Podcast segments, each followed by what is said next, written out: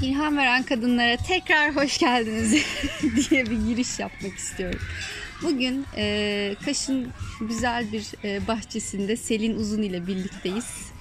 Nasılsın Selin? Hoş geldin. Hoş bulduk Bengi. İyiyim. Sen nasılsın? Ben de gayet iyiyim. E, Kaş'a birkaç gün oldu geleli değil mi? Evet. Yaklaşık yani 4-5 gün oldu. Ama kaçta zaman inanılmaz hızlı geçiyor. hem çok mutluyum hem de böyle niye bu kadar hızlı geçiyor falan diye düşünüyorum. Ama her şey güzel. Evet ya bu- buraya taşınalı bir sene oldu. E, bir bakmışım iki sene geçmiş, üç sene geçmiş demekten çok korkuyorum. Peki o zaman e, ben seni Yeni Zelanda seyahatlerinden, Avustralya seyahatlerinden, işte Work and Holiday yaptığın zamandan itibaren takip etmeye başlamıştım. E, bunun öncesindeki Selin'i tanımıyorum tabii ki. Biraz anlatır mısın neler yapıyordun seyahat etmeden önce? Anlatayım. Bunun öncesinde, öncesindeki Selin e, ODTÜ'de siyaset bilimi ve kamu yönetimi okuyordu. E, o zamanlar ben üniversitedeyken hiç yurt dışına çıkamamıştım. Ve böyle sürekli aklımdaydı işte ne yapabilirim, nasıl gidebilirim. Erasmus ve Work and Travel o zamanlarda ya da Interrail o zamanlarda böyle çok popüler olan şeylerdi. Ama işte gerek ekonomik durumlar, gerek işte ODTÜ'deki yaz okulları falan filan derken ben hiçbir zaman yurt çıkamadım üniversite hayatım boyunca ve böyle hep içimde kaldı. Sonra eee, işte ODTÜ'de böyle klasik bir öğrencilik hayatı. Ondan sonra ODTÜ'yü 5 yılda normal bir şekilde bitirdiğim bir hayatım vardı yani gezmeye başlamadan önce. Daha sonra Work and Holiday vizesine mi başvurdun? Aynen sonra şöyle oldu. Ben okuldan mezun oldum. Bütün arkadaşlarım bir şekilde işte gerek özel sektör gerek işte KPSS gibi sınavlara ya da mülakat, mülakatlara girmeye başladılar. Benim için şeydi böyle. Ben bunu istemiyorum. hani benim içimde bir şey kaldı. Ben onun peşinden gideceğim. Yani yurt dışında yaşamayı bir şekilde istiyorum. Ve o zamanlar benim İngilizce fobim vardı. Çok komiktir. hani ODTÜ'de okuyup böyle komple İngilizce yazıp, dinleyip, okuyup ama konuşamıyordum hiçbir şekilde. Yani kampüste biri bana gelip dese hani bu şuraya nasıl giderim dese ben böyle no İngiliz falan Kendini yere atıyormuş. Aynen. Direkt böyle kaçıyordum. İşte İngilizce fobisi ve yurt dışında yaşama isteği bu ikisi aslında ve kariyer basamaklarını tırmanmak istememek yani. Hani o, o yola gitmeyeceğim. Ben başka bir şey keşfetmek istiyorum isteğiyle.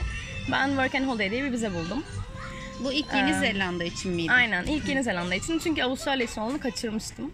Dedim ki hani fark etmez ben sadece gitmek istiyorum değil. Yeni Zelanda'ya başvurdum. Ya Work and Holiday benim için böyle tam mükemmel bir vizeydi. Çünkü hem orada bir yıl yaşama hakkı veriyor hem de çalışma hakkı veriyor. Yani ben hem üniversiteden mezun olmuşum aileme bağımlı kalmayacağım. Hem de bir sene boyunca orada yaşayabileceğim. Ve evet macera Yeni Zelanda'ya gitmemle başladı aslında. Peki bu süreci yani e, hem başvurmak isteyenlere başvuru sürecine işte kaç yaşında olman lazım, dil seviyen ne olması gerekiyor? Kısaca bahsedeyim ondan da. Tabii şu an Covid'den dolayı sınırlar kapalı ama yani seneye falan açılır diye düşünüyorum hem Avustralya hem de Yeni Zelanda için.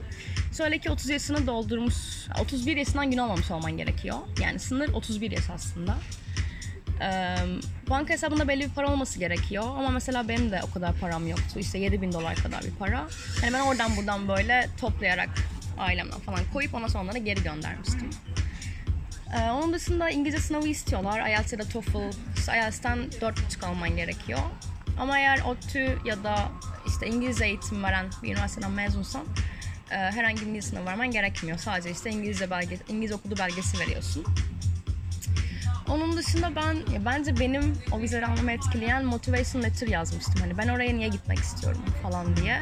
Hani aslında onların istediği bizim oraya gidip bir yıl kalıp geri dönmemiz. Hani o yüzden mesela ben yazarken motivation letter'ı işte benim hedeflerim bunlar. Ee, ben Türkiye'ye döndüğümde şu mesleği yapmak istiyorum. Şunun sınavına gireceğim falan gibi atmıştım yani aslında. Ama bence hani bu vizeleri almama yaradığını düşünüyorum. Böyle. İşin komik tarafı da hani geri dönmemizi istiyorlar ama e, insana da oldukça ihtiyaçları var. Yani dipnot pandemi sürecinden sonra çok fazla insan açığı var. Aynen. Hani gidip de orada özellikle bir arkadaşım var mühendis. Orada kalamama gibi bir durum olacağını hiç düşünmüyorum. Evet evet bence kesinlikle. Eğer düşünen varsa yani. Aynen. Peki ne tür işler yaptın? Ne tür Nereler işler yaptım?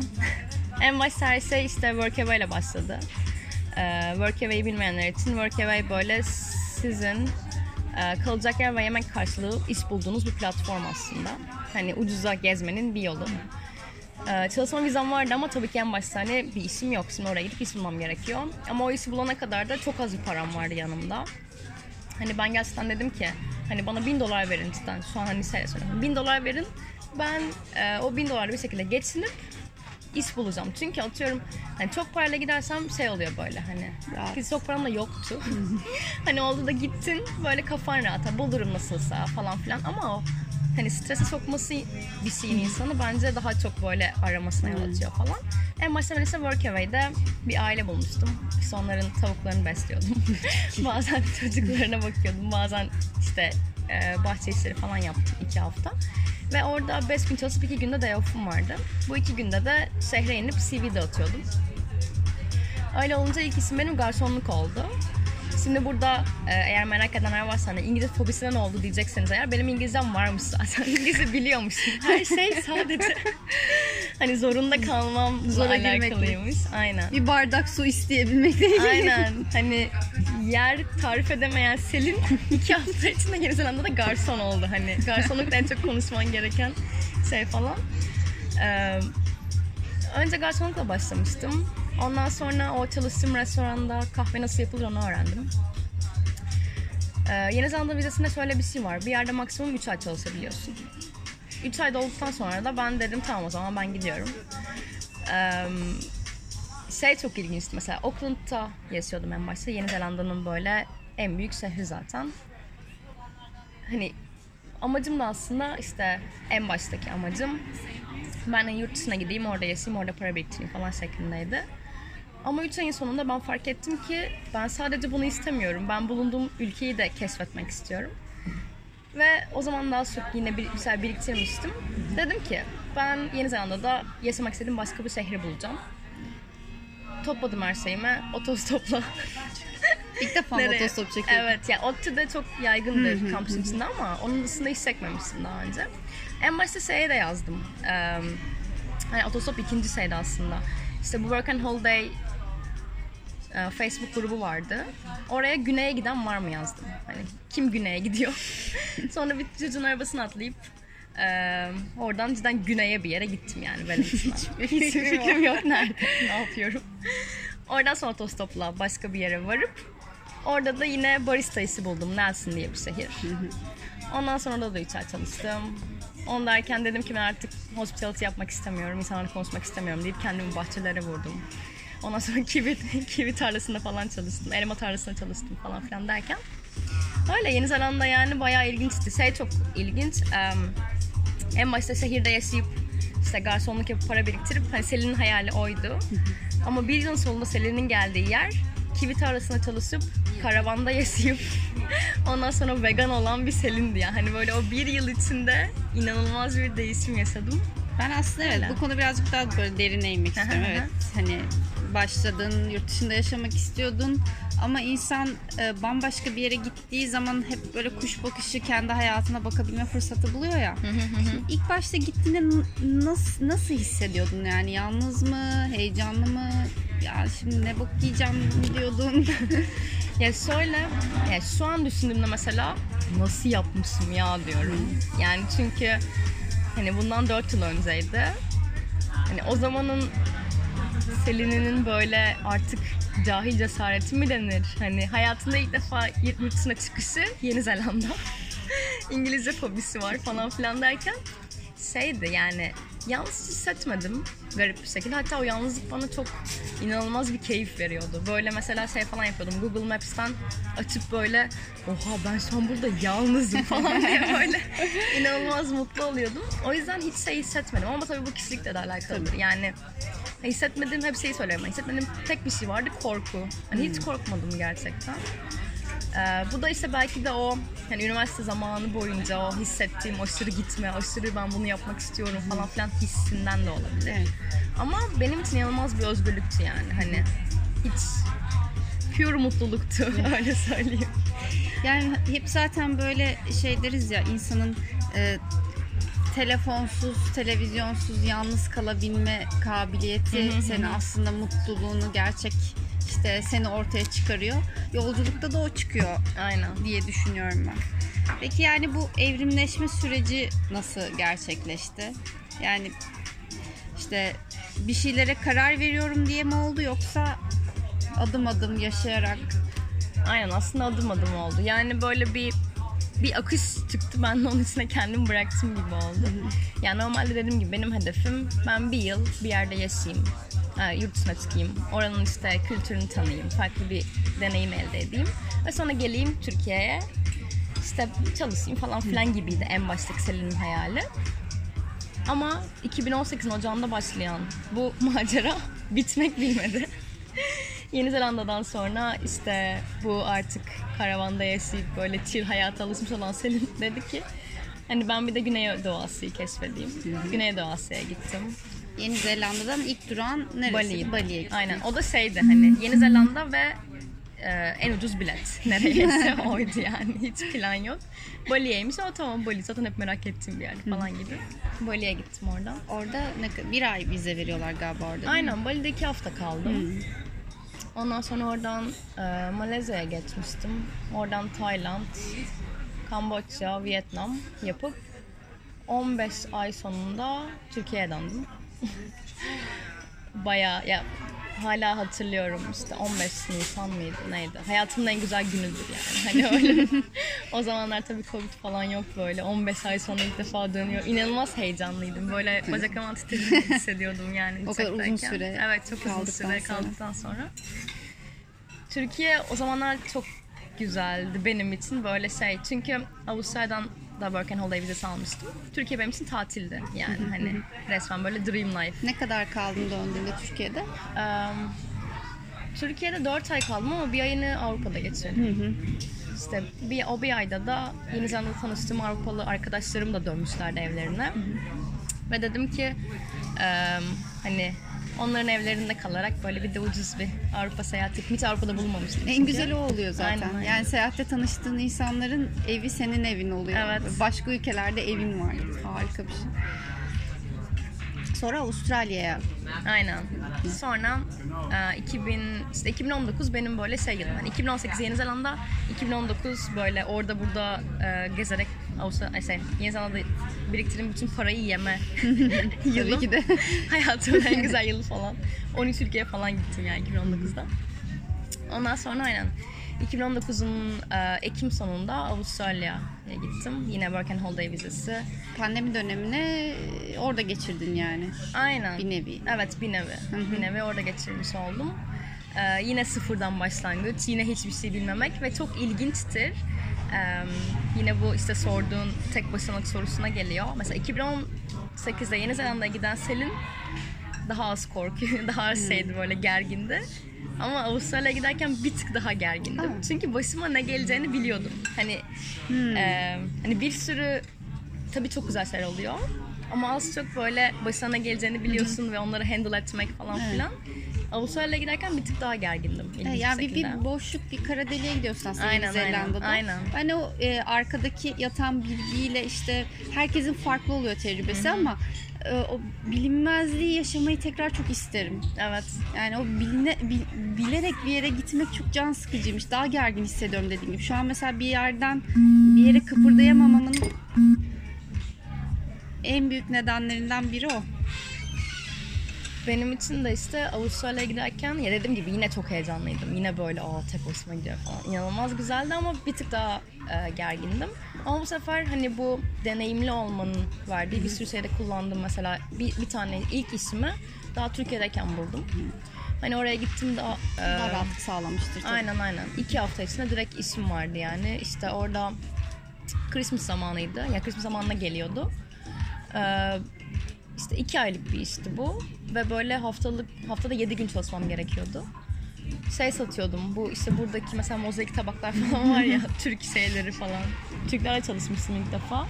Bayağı güzeldi yani böyle e, Rockhampton diye bir şehirde bayağı böyle yukarılarda falan hani pek bilinmeyen bir yer. Oradaki böyle Turkish girl'dum yani. Hani alışveriş merkezindeki bu Türk işte havluları, İşte Onları lambaları falan satan. iki ay boyunca orada öyle çalıştım. Ondan sonra şöyle bir şey var. Avustralya'da eğer 3 ay boyunca bir e, tarlada çalışırsan sana bir yıl daha bu vize, vizeyi alma hakkı veriyor. Ve bu vizeyi aldığında hani 30 yaşına kadar istediğin zaman kullanabiliyorsun. Aynen. O yüzden ben de e, bu iş bittikten sonra bu işte farm work arayışına girdim.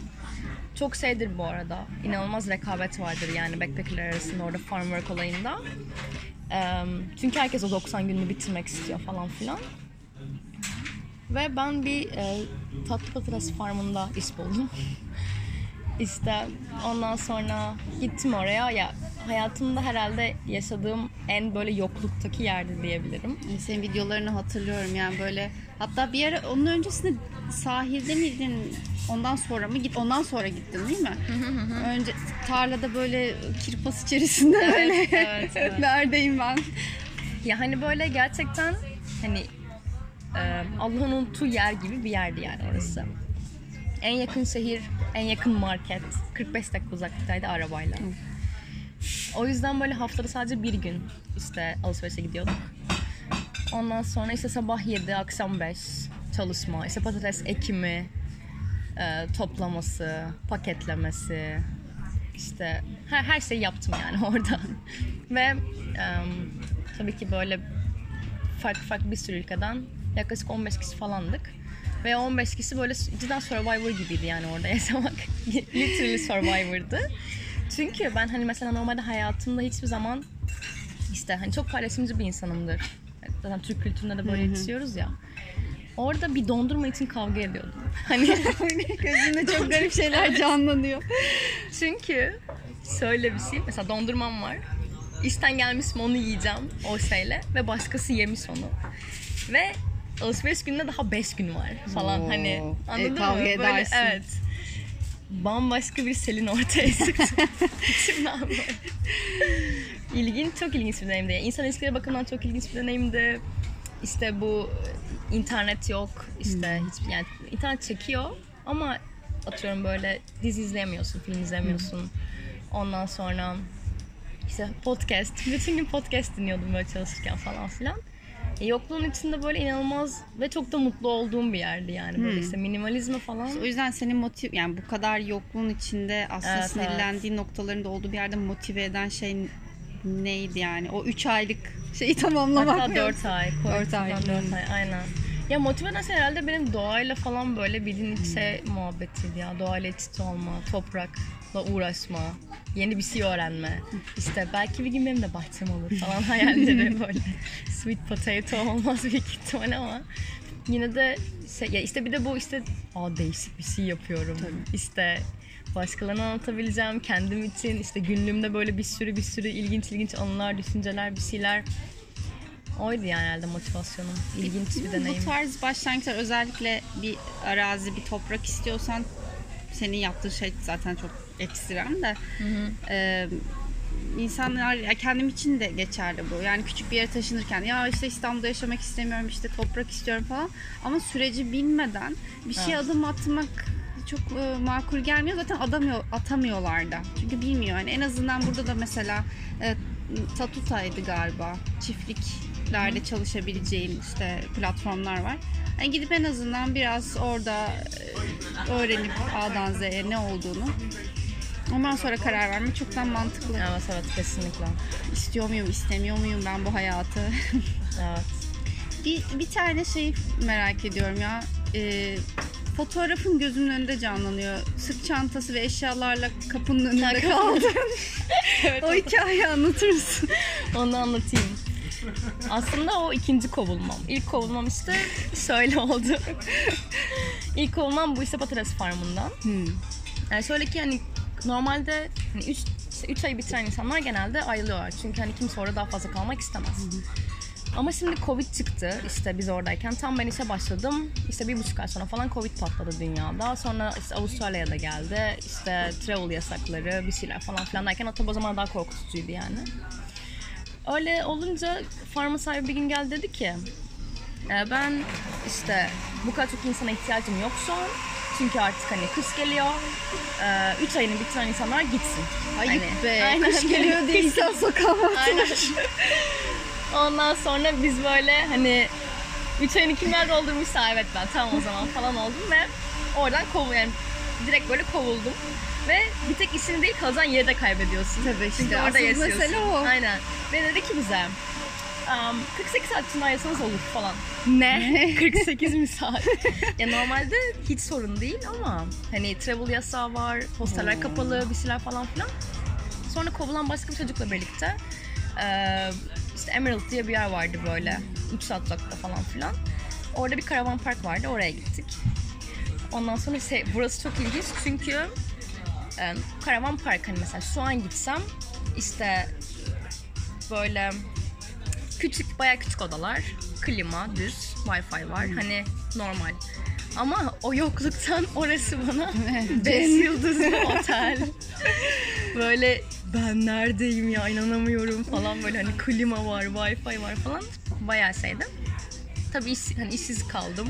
Bilmem ne ama falan hani böyle biraz sürecin tadını çıkarıyordum aslında orada. Kaldığım odada e, 7 kızdık. İşte böyle Belçika'dan, İrlanda'dan, Fransa'dan, İngiltere'den ve ben. Ve o zamanlar hani bütün publar kapalı ve partilemeyi de seven bir ekiptik tabii ki de. Sonra işte 3 hafta falan kaldım ben o karavan parkta. Sonra bir gece şöyle bir şey oldu işte. Dedik ki biz hani içelim işte şey yapalım, takılalım falan filan. Parti yaptık odada. Sonra başkaları gelmeye başladı odaya. Gören geldi, gören geldi derken o oda bir anda birisi insanla doldu. Ee, ve sahibi gelip bize kızdı. Sonra Karavan Park'ın sahibi dedi ki işte şu an kovulmadık. Dedik ki işte hemen herkes dışarı, çık- dışarı çıksın. Sadece burada kalanlar kalsın falan dedi. Herkes dağıldı. Tamam biz böyle kızlarla "Biz çok korktuk kovulacağız diye falan filan. Hani bir şey olmadı. Uyuduk derken sabah 7'de sahibi gelip işte kapıyı çalıp dedi ki bir saat içinde bu oda bomboş olacak. Hepinizi kovuyorum. Ve biz Nedir böyle ya bu tavrı? "Aa, evet. Ya çünkü yerimiz çok kolay dolabileceği için hani adamın orada bize değil de huzura ihtiyacı var. Çok iyiymiş. o yüzden gerçekten böyle şey oldu. İşte oradan da kovulmuş oldum yani. Bu sefer yine travel yasakları biraz daha kalkmaya başlamıştı. Öyle olunca e, iki seçeneğim vardı işte. Ya kuzey ya güneye gidecektim. Ama yine şehir yok. Hani ya kuzey ya güney. Hep böyle şey direction şeklinde. Ee, bir çocuk vardı. Dedi ki işte ben Cairns'e gideceğim. Cairns de 14 saat uzaklıkta falan bir şehir. Ee, benim aslında asıl istediğim işte tarlada yaşarken bir surf town vardı benim çok sevdiğim Agnes Water adında. Yılbaşında orada kendi kendime tatile gittim. Oraya gitmek istiyordum ama o hostel kapalıydı. Öyle olunca ben de işte random takıldım birinin peşine yine. İşte iki kişi falan. O yukarıdaki 14 saatlik Cairns denilen yere gittim. Oradan sonra zaten benim asıl en sevdiğim Avustralya maceram başladı diyebilirim. Orada işte Covid yoktu. Ben yine barış olarak iş buldum. İşte iki günlük book ettiğim bir hostelde 5 ay kaldım falan filan derken bayağı güzeldi yani. Yani aslında Evet. kötü diye nitelendirdiğimiz şeyler Evet. hiç de sekmiyor biliyor musun? Aynen. Hiç Her sekmiyor. dinlediğim hikayede, her tecrübe, ya kendi tecrübelerimde de Aynen. böyle. İlla ki bir güzellik bir Evet. şeye varıyor. Şey diyorsun ya aman ayrılmışmış ver. Evet evet tabii ki de. Şu an düşünüyorum mesela işte o patates farmındaki adam beni kovmasaydı. Ben korkudan or... Çünkü bilmiyorum hani öyle bir şeyde yaşıyorum ki izole bir yerde. Hiç bilmiyorum yani dışarıda Covid nasıl, ne oluyor hiçbir fikrim yok. Oradan çıkamayabilirdim. Ya da o işte Emerald'daki adam beni Karavan Park'tan kovmasaydı ben belki orada bir sürü zamanımı geçirip işsiz işsiz takılabilirdim ve güzel bir şehir bile değildi Kesin. yani. Ama evren beni çok güzel bir yere Evet. gönderdi ve gerçekten son 5 ayım inanılmaz güzel geçti. Yani çok düşünmeden biraz tecrübeye odaklı yaşamak evet. gerektiğini ö- öğretti bu süreç mi? Peki e, hiç bu kadar süre ben yurt dışında yaşadım deyip geri dönmeme iyi düşündün mü? Yani iş bulayım, burada kalayım, belki oturum alırım diye ihtimaller hiç aklına geldi mi? Eee, geldi aslında ama o kadar kuvvetli değildi ki şu an Türkiye'deyim.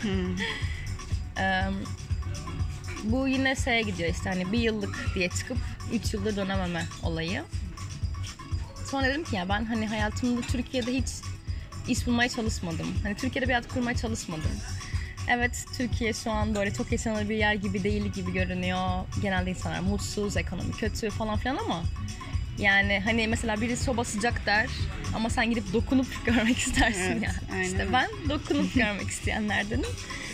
Bir de biraz da şeye güvendim. Hani bu Avustralya'da bir yıl daha kullanabileceğim bir vizem var. Tamam şu an kullanamıyorum çünkü Covid olduğu için. Dedim ki hani ben Türkiye'ye gideceğim, deneyeceğim. Ne yapabildiğimi göreceğim. Olmazsa dönerim yani bir şekilde. Bir de şeyi biliyorum yani az çok. Ne istersek yapabiliyoruz yani şartlar Kesinlikle. izin verdiği sürece yani ne bileyim atıyorum. Ben şu an desem ki ben Tayland'da yaşamak istiyorum. Bütün gün onu araştırsam İlla ki yolu git- var. Aynen illaki yolu var. O yüzden çok böyle şey olmadım yani hani tamam gidiyorum artık Türkiye'de yaşayacağım falan kafasına girmedim. Şu an Türkiye'ye gitmek istiyorum. Türkiye'ye gidiyorum. Belki gelecek zamanlarda başka yere gitmek isterim. Oraya gidersin. Aynen oraya giderim falan şeklinde Türkiye'ye dönmüş oldum yani. Öyle. Döndüm. Şimdi neler yapıyorsun? Şimdi neler yapıyorum? Bu da şey e, aslında Avustralya'dan dönerken hani böyle tamam Türkiye'ye döneyim artık işte göçebe hayatı biraz daha biraz durulsun işte tek bir yerde yaşayayım. Bir de bunu deneyimleyeyim. Acaba nasıl bir şeymiş? Çünkü hani düzenli hayatı olan insanlar için comfort zone dışarı çıkıp böyle sürekli oradan oraya gitme şeklinde. Evet. Benim için comfort zone göçebelik. Evet. Benim comfort zone'dan çıkışım şey olacaktı. Hani düzenli hayata geçiş olacaktı. Dedim ki ben bir de bunu buna bakayım nasıl oluyor falan derken olmadı yani. evet şu an Türkiye'deyim ama Türkiye geldiğimden beri işte Ege, ne bileyim Marmara, Karadeniz, Akdeniz Durmadın. düşünüyorum. Evet düşünüyorum bir yerde maksimum kaldım herhalde iki ay oldu ya yine. Yani yine olmadı. Covid'e rağmen, Covid'e rağmen olmadı. Ama yine de e, hep alıştığın ve büyüdüğün bir kültürün içindesin ya. Tabii canım, aynen. Şimdi oradan kaçmaya çalışıyorduk aslında bir nebze. Aynen. Oradan kaçmamayı öğre- öğretiyorsun kendine bir yandan. Hani Aslında comfort Evet, evet. zonunu e, zonunu tam olarak da yaşamıyorsun diye, diyebilirim. Çünkü buranın Kesinlikle kültürü öyle. içerisinde o seyahat e, seyahatte olan Selin'i yaşamaya çalışıyorsun. Bilmiyorum bir tık bana zor geliyor. İlk başlarda çok zor geliyordu. Çünkü e, hem ailene hem de toplumdan kendini böyle bir e, ya da ke- öğrendiğin kendini güçlü bir şekilde tutmaya çalışıp tanıtmaya çalışıyorsun ya da değiştirmemeye çalışıyorsun Evet. bir yandan.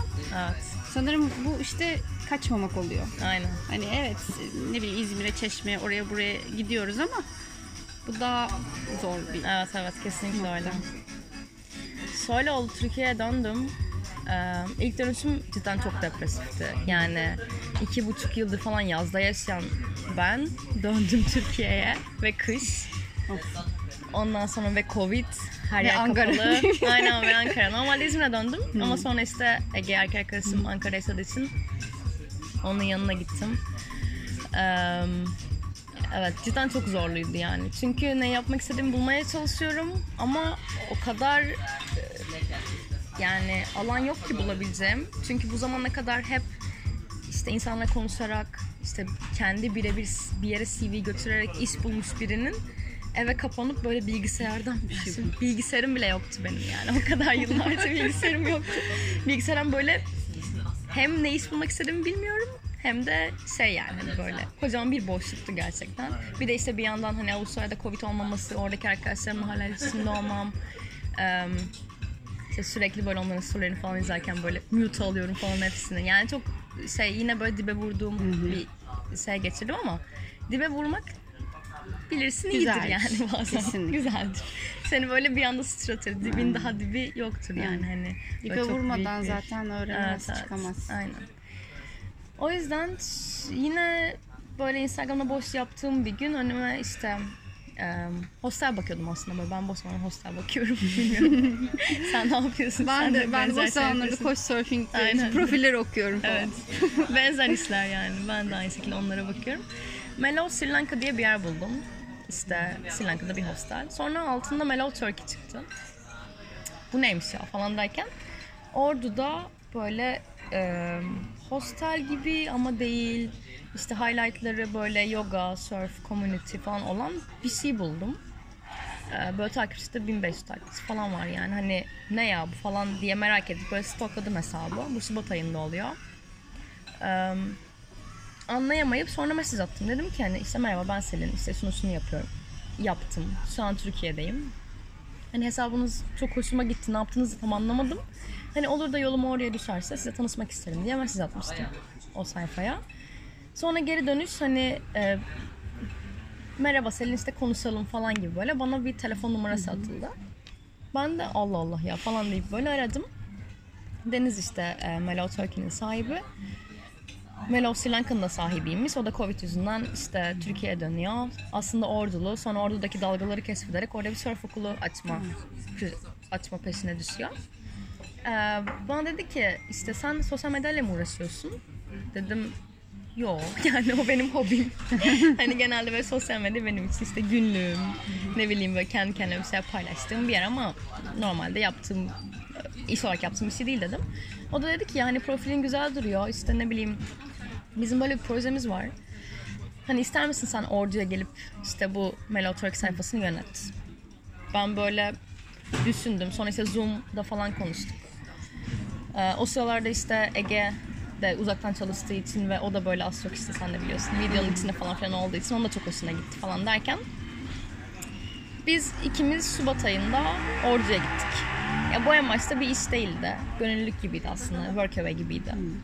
İşte surf, onlar birlikte surf'a gidiyoruz. İşte kalacak ev ve yemek karşılığı bir şey yapıyoruz gibi sosyal medyada. Sonra bu surf okulu projesi gerçekleşti. Ondan sonra e, bu gönüllülük artık bir işe dönüştü. Ben orada çalışmaya başladım. Şu an yani sosyal medya hesabı yönetiyorum. Mellow Turkey. Ve aynı zamanda Ankara'da başka bir sosyal medya danışmak şirketinde çalışarak oradan da başka hesaplar yönetiyorum. Hiç yoktan kendime bir sosyal medya, sosyal medyacılık kariyeri yaratmış oldum. Ya aslında hani istediğim şey oldu. Şu an bir yere bağlı kalmadan Online çalışabiliyorsun. Aynen online çalışabiliyorum. Bilgisayarımla eee, artık barıştım. Bilgisayarla yaşamaya alıştım. Ya bu çok yani global bir iş olduğu için yurt Evet, dışına evet. çıktığında da yürütebileceğim. Aynen. Zaten olay oydu. Hani eğer ben bu işte hayatı istiyorsam gezme ve sürekli keşfetme hayatını bir şekilde sürdürebilir olması gerekiyor. Ve bunun için de hani yoldayken de para kazanabilmem gerekiyor. Ki her ülkede çalışma vizemiz yok. Bazen e, işte vize olmadan da bir şekilde çalışmam gerekiyor falan filan derken ya böyle bir şey öğrenmek şu an benim için bayağı keyifli. Ekrana o kadar çok bakarak vakit geçirmek benlik değil ama bu da bir deneyim, bu da bir Evet. süreç yani. Bu da Öyle. başka bir şey evrilebilir. Aynen bu da başka bir şey evrilebilir. Yani şu an bu sayede kaçtayım aslında. Hani Tabii. eğer bu isim olmasaydı başka bir iş bulmuş olsaydım atıyorum hani kafe işi bile sonuçta beni bir yere Bağlıyor. bağlıyor yani. Çok hani doğru. Sen de biliyorsun zaten. Şu an bu sayede kaçtayım ama tabii keşfetmeye devam ediyorum. Öyle. Peki ben hep e, şeylerde sorarım podcast yayınlarında. Bu e, hayali gerçekleştirmek isteyen bir insana ne demek istersin? Yani şöyle belki bu şey de olabilir, şu daha kolay olur. Baştaki Selin'e, gitmek isteyen Selin'e cesareti vermek için böyle ne Ne söylerdin? demek isterdim. Herhalde ilk söyleyeceğim şey direkt böyle kimseyi dinleme. kimseyi dinleme, hissettiğini yap olurdu yani. Ya çünkü bilmiyorum ben böyle genelde hislerime güvenerek hareket eden bir insanımdır. Bu, bu- bunun bana özel bir şey olduğunu düşünmüyorum yani. Herkes az çok böyle hissedip ona göre hareket ettiğinde ya biliyorsun yani az çok böyle ne bileyim bile tanıştığında bir, O ilk bir şey- anda Evet, bile hissediyorsun. Aynen. Tanıştığında, bir şey hayal ettiğinde, bir şey adım attığında o his geldiyse eğer doğru yoldasın demektir. Yani ve çevrede bir sürü insan çıkacak işte. Ne yapacaksın orada tek başına? Ondan sonra Ölürsün. işte ölürsün. aynen. Başına şu gelir bu gelir. Avustralya'da işte yılan sokar Yeni Zelanda'da bilmem neler yer falan. Yani hiç olmayan senaryolar üretilir falan. Bunun için de çok mutluyum ayrıca. ben de çok mutluyum. Bir de şunu da söyleyeyim. Kapatmadan. Ee, İlham veren kadınlar benim Türkiye'ye ilk döndüğümde aşırı yalnız hissettiğimde dinlediğim bir Ya podcast'ti. bunu bana ilk söylediğinde böyle- aşırı mutlu hissettim. Ve böyle şeydi hani o zamanlar Türkiye'de cidden kendimi yalnız hissediyordum. Hani herkes normal, ben böyle anormalmişim gibi hissediyordum. Ve böyle ilham veren kadınları keşfedip dinleme başladıktan sonra böyle şey oldum. inanamıyorum işte. Yalnız değilim. Benim gibi bir sürü insan var. Deli denebilir, kaçık denebilir. Neyse. Ama var. Ama var. Oley biz varız falan gibi. O yüzden bunun bana çok, ya bu podcast'in bende çok özel bir yeri vardı. Teşekkür ederim. Şu an konuk olmak böyle inanılmaz mutlu hissediyorum. Ya bu benim için de tüneldeki ışık gibi bir şeydi. Çünkü aynı şeyleri ben de yaşadım. Ben bir sene bayağı depresyonda. Göstermeyip depresyonda olan bir e, süreç yaşadım Türkiye'ye döndüğümde. Ve böyle Gökmen'le muhabbet ederken şey dedim ya ben böyle bir şey yapmak istiyorum. Benim tanışmak istediğim kadınlar var. Ben bunlarla nasıl tanışıp muhabbet edebilirim? Çünkü uzaktalar yani. Sen mesela oturuyorum Ankara'dasın, o Tayland'da. Ve dedim ki ben röportaj yapayım. İlla ki benimle sohbet etmek isterler. Belki bunu da yayınlamaya izin verirler. Bana inanın çok çok iyi geliyor. Çok güzel bir iş yapıyorsun. Yani, teşekkür Devam. ederim. Görüşürüz. Harika bitiriş. Bye.